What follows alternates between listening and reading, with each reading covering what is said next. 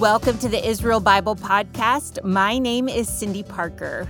I am an author, a speaker, and the professor of Holy Land Studies at the Israel Bible Center. I am passionate about reading the Bible in the physical, historical, and cultural context of its day. But what I really love is having geeky conversations with people about new things. In this podcast, I invite you to join me as I sit down each week with other faculty members of IBC to discover new aspects of the Bible. These are some of my favorite dialogues because, as a modern audience reading an ancient text, we know that the Bible does not need to be rewritten, but it needs to be reread.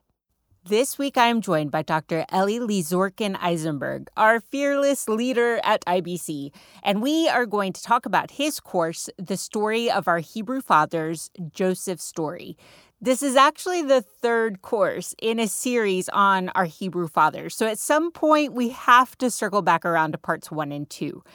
In the introduction to his course on Joseph's story, Dr. Lizorkin Eisenberg says it is one of the most moving and powerful stories in the Hebrew Bible. Wow, that is an amazing claim. I mean, you can take 20 seconds and think of other dramatic narratives. So I have to start by simply asking Dr. Eli why he thinks the Joseph story is so powerful. I am glad that you said so. Uh, you said that I said it, meaningly that it was for me. And maybe I should have clarified that for me, as I worked through the course, uh, you know, there's uh, the, the stories of the Hebrew fathers, one and two and three. And um, uh, the story of Joseph, the Hebrew story of Joseph, is that third course in the series of the Hebrew fathers as I as I began to really dive into this, it just made me cry so many times. And it could be that that particular story is no more emotional and moving, but because of the kind of things I was going on in my own personal life, that in some way I felt a greater amount of connection with Joseph maybe sometimes with Jacob too. But I, I think we all connect with different characters. But so for me, I don't know if it really is one of the most emotional stories in the Bible, but it certainly is the most emotional story for me. Look, I was recently talking with someone, and as all of us kind of mourn the passing of the text into the sort of you know YouTube and TikTok and whatever it will be the thing to come generation, we realize more and more that it's unbelievable because when you read a story, you are the interpreter. You, your brain and your social location and your history and your all of those things, they make up, they are engaging with the whatever text the original author wrote, and then it's almost like you're becoming a co-author right? Because it's not a movie you see. In the movie this is done. They have interpreted this already for you but it's nowhere close to how things are in the text because when things are in the text your brain is just is just imagining things. And basically i'm not going to disclose exactly what i was going through in my life at that time. But I have uh, affiliated together with Jacob, but more so even with Joseph, even more so. I don't know if you picked this up in the book or not, but I have a bit of a strange view of Joseph. Now, I'll tell you first a joke about this, uh, not about this, about something else. Because I think there's almost, uh, there is a joke out there, a great joke that will help us to remember things almost about everything. So w- one of it is that this boy is sitting in the Sunday school, and the teacher says, "Now who can tell us, children, what is it? It's black color. It's got two legs. It's got two wings. It says car, car in the colder times of the fall. What what is it?" So one boy raises up his hand and he says, "Excuse me, ma'am. Um, I know that the answer is Jesus, but I think it's just a raven. you know, and I felt a little bit, I felt like a little bit about as I read Joseph, right? As I read Joseph's story, I'm thinking, I know the right answer is Jesus because from, I mean, I don't know there is that there is even one Christian out there somewhere that was not taught sooner or later that Joseph is a is a type of Jesus, right? I am that one person. What? What? it's true. There are I- people out there like this. Yeah, no, I had never ever heard that before. Really? I don't Yeah. know. Or, or or it could be that I grew up in a particular kind of thing. That, so anyway, so I'm glad to hear there's some fellow heretics out there. Um, so I mean, the, but the whole point about Joseph being the sort of the prefigurement or type of Jesus is, of course, connected with the you know unjust suffering that Joseph have went through. Yeah, he was a spoiled brat, but you don't go to uh, 20 something year slavery to another country for that. You know, you don't. You just take your computer, you have your computer taken away or cell phone for a month. but you don't get something like this. So things happen to Joseph that are that are, unfair. And I think that when people begin to talk that Joseph is a type of Christ, this is what they connect to usually. They connect to Jesus's undeserved suffering on the cross of Calvary. And so Joseph is also in that way. Now, and it could be that you could say that Joseph is a type of Christ in some way, but not in every way, because first of all, Jesus was never a spoiled brat. Joseph is bragging to his parent. Maybe he's not bragging. Maybe he's just, uh, as a, any teenager, too self absorbed. I mean, I don't know about you, but when I was 14, 15 years old, I just stood in front of a mirror and just, back when I had hair, did it this way and that way, and I would change it this close and this leather jacket and that leather jacket, and, and I would pretend that I'm playing guitar or, you know, I mean, people do that. And maybe this is really what's happening is, look, Joseph saw these dreams that were most incredible, unbelievable dreams where his family members are bowing down in some kind of, you know, I mean, represented uh, by something else, but they're still somehow subservient to, to, to them. And providing that you think those dreams are somehow from uh, from above, then yeah, you'll be thinking, oh my, don't I look great before the mirror today? But then when you get to Joseph getting to to power, you will see, you actually see cold. I'm gonna say cold-blooded, but he- there is no blood on his hands. But you do see cold, calculating, revengeful, uh, exploitator. Now that veneer is eventually broken through through the repentance and action proving this repentance by Judah. But perhaps I'm I'm getting ahead of myself. So, in other words, in the course that you teach, are you actually going through the process of disentangling the idea that Joseph is a prefigurement of Jesus? No, not really. I mean, I don't I don't really have that um, that beef, that fish to fry. I have a, bi- a bigger fish to fry uh, than that. But it, it's funny because I, I realized that no, he's not a prefigurement of Jesus. And those of you who are thinking, oh, what a terrible thing I just said, I challenge you to find even one New Testament verse where New Testament author thinks that Joseph is a prefigurement of Jesus. So so at least there we could be on an equal footing and say, okay, if they didn't pick up on it, maybe uh, maybe Eli is right also.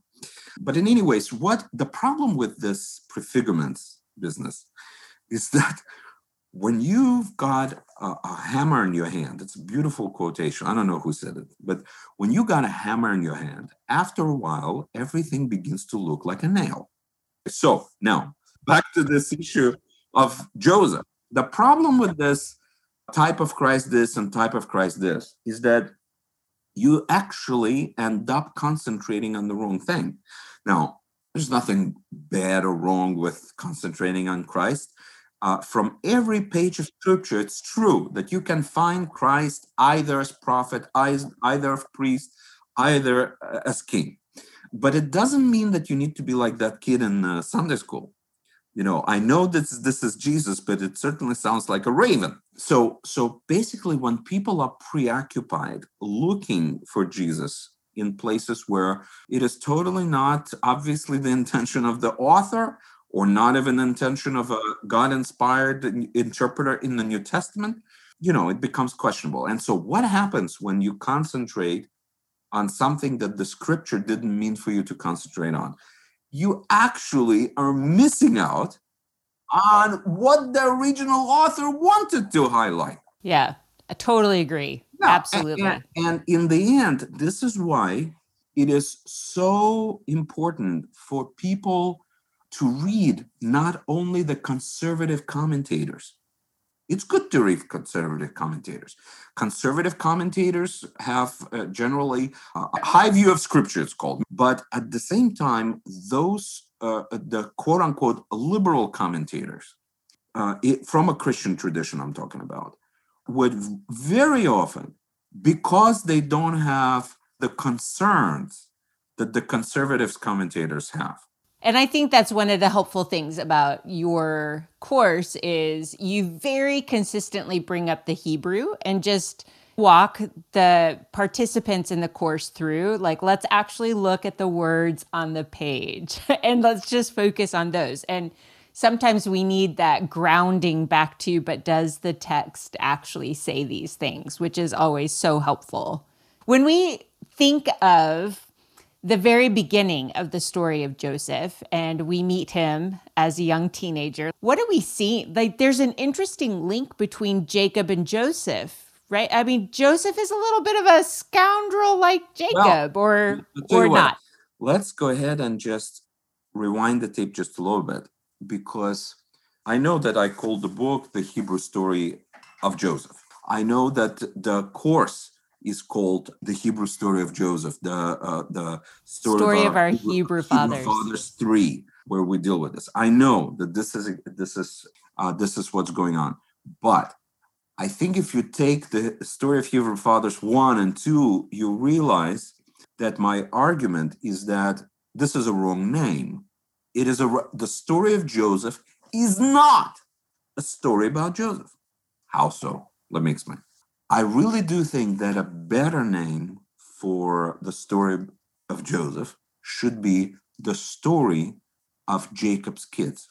Really, that's the that, the whole thing is really is not about Joseph, although it's about oh. Joseph, right? It's the Joseph is sort of this sort of historical narrative that's happening, and then around that there is different things that are going on that together are while Joseph is in jail, while this is happening, while it's this long years that he's he's suffering through, at the same time, the, the really big things are happening.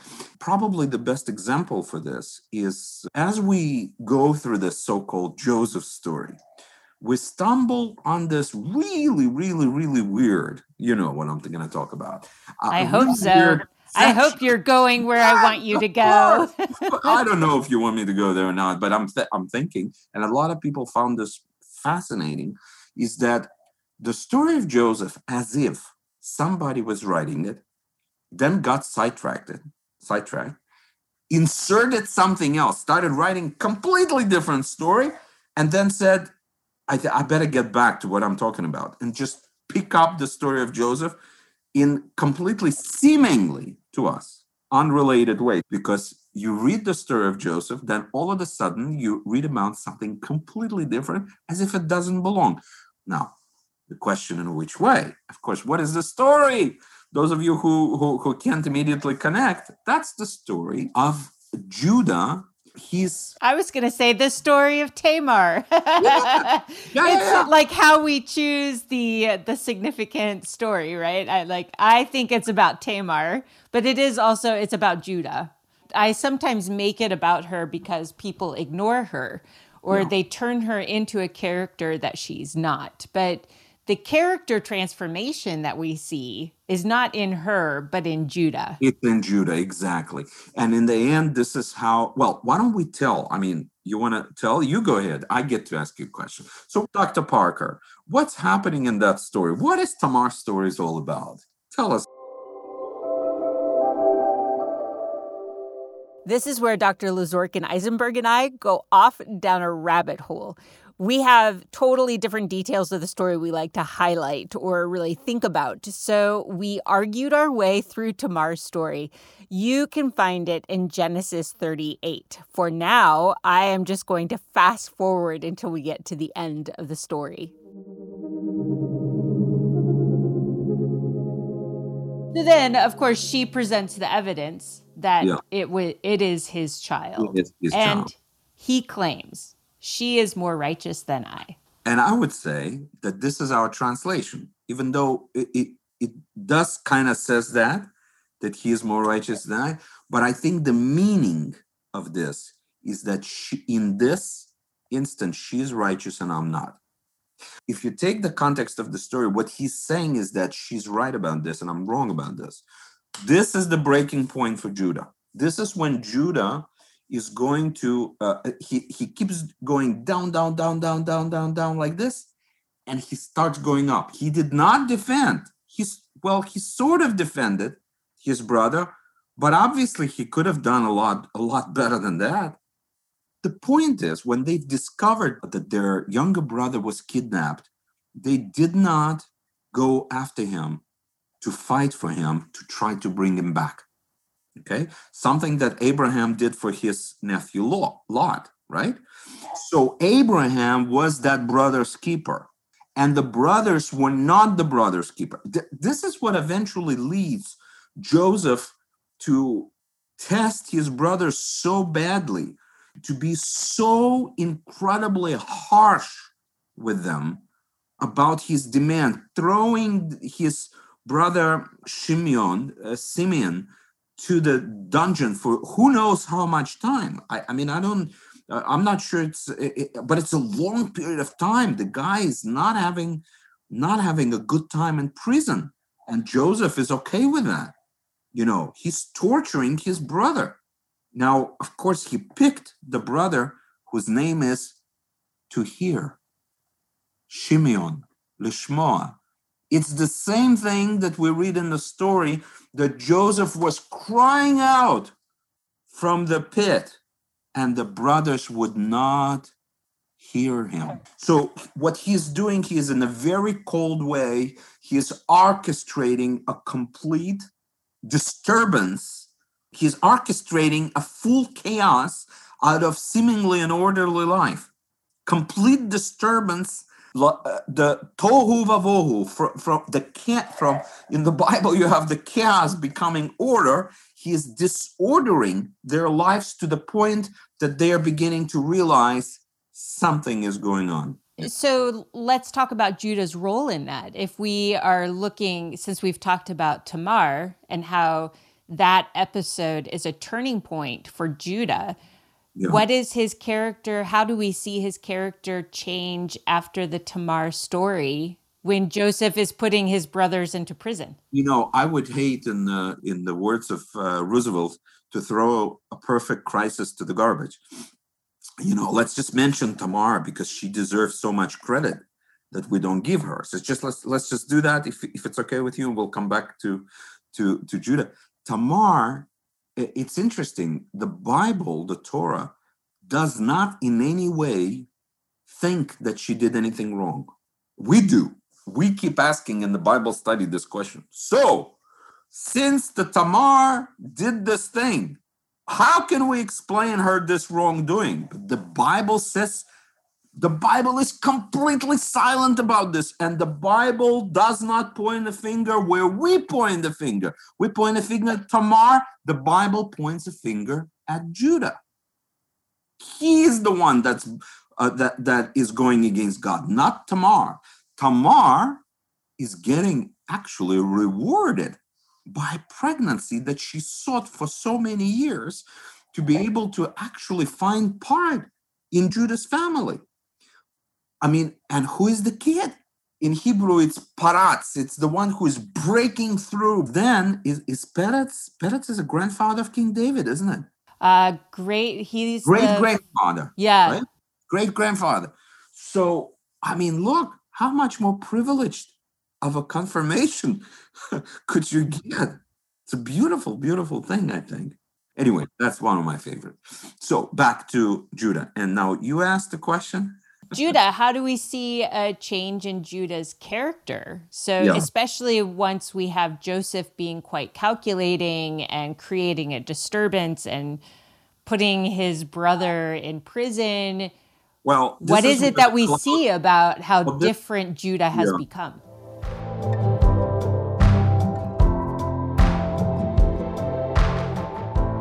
Since the following answer took a bit of time, I am going to leave you in suspense until next week. This gives you a chance to go and read the stories and try to figure out for yourself how Judah's character changes from before Genesis 38 to after Genesis 38. But I will leave you with one more short conversation about a detail I only recently realized. I want to ask about another female in the story because I am very curious if she shows up in other Jewish literature that I'm not familiar with. So this would be Asenath, uh, the wife of Joseph. So once he's given an elevated position, Pharaoh then also works out this marriage arrangement for Joseph. And we don't talk, at least in any of the faith communities I've belonged to, we don't ever talk about Joseph and the kids that he has being half Egyptian from Asenath. Are there within Jewish literature, is there any way that people look at her and interpret her or talk about her, or is she truly just forgotten in literature? Look, I mean, she's definitely not forgotten, but I also want to give an example for other students to be able to say, I don't know much about it. I do know that there that there is a book about it. Whether or not it has any ancient attestation, I, I won't be able to shooting from the hip to tell you about this. Thank you for going on the journey with us through the story of Joseph. Or should I say, the story of Jacob's kids. Next week, I'll see if I can get a straight answer out of Dr. Eli about the transformation in Judah's character. We will also be talking about dreams and Potiphar's wife and a few other random details. If you have started listening to this podcast fairly recently, don't forget that you have full access to any of our past episodes on the IBC website or on any of the podcast hosts like Apple Podcasts, Stitcher, and Spotify. If you like or follow this podcast, you won't miss out on future episodes. You can sign up for Dr. Eli's course or dive into any of the other great courses we have for a very small monthly subscription. Use the link in the show notes. Thank you to Jeremy McDonald with Mason Jar Music for mixing, editing, and crafting all the good sounds you hear. And thank you for being curious about the world of the Bible.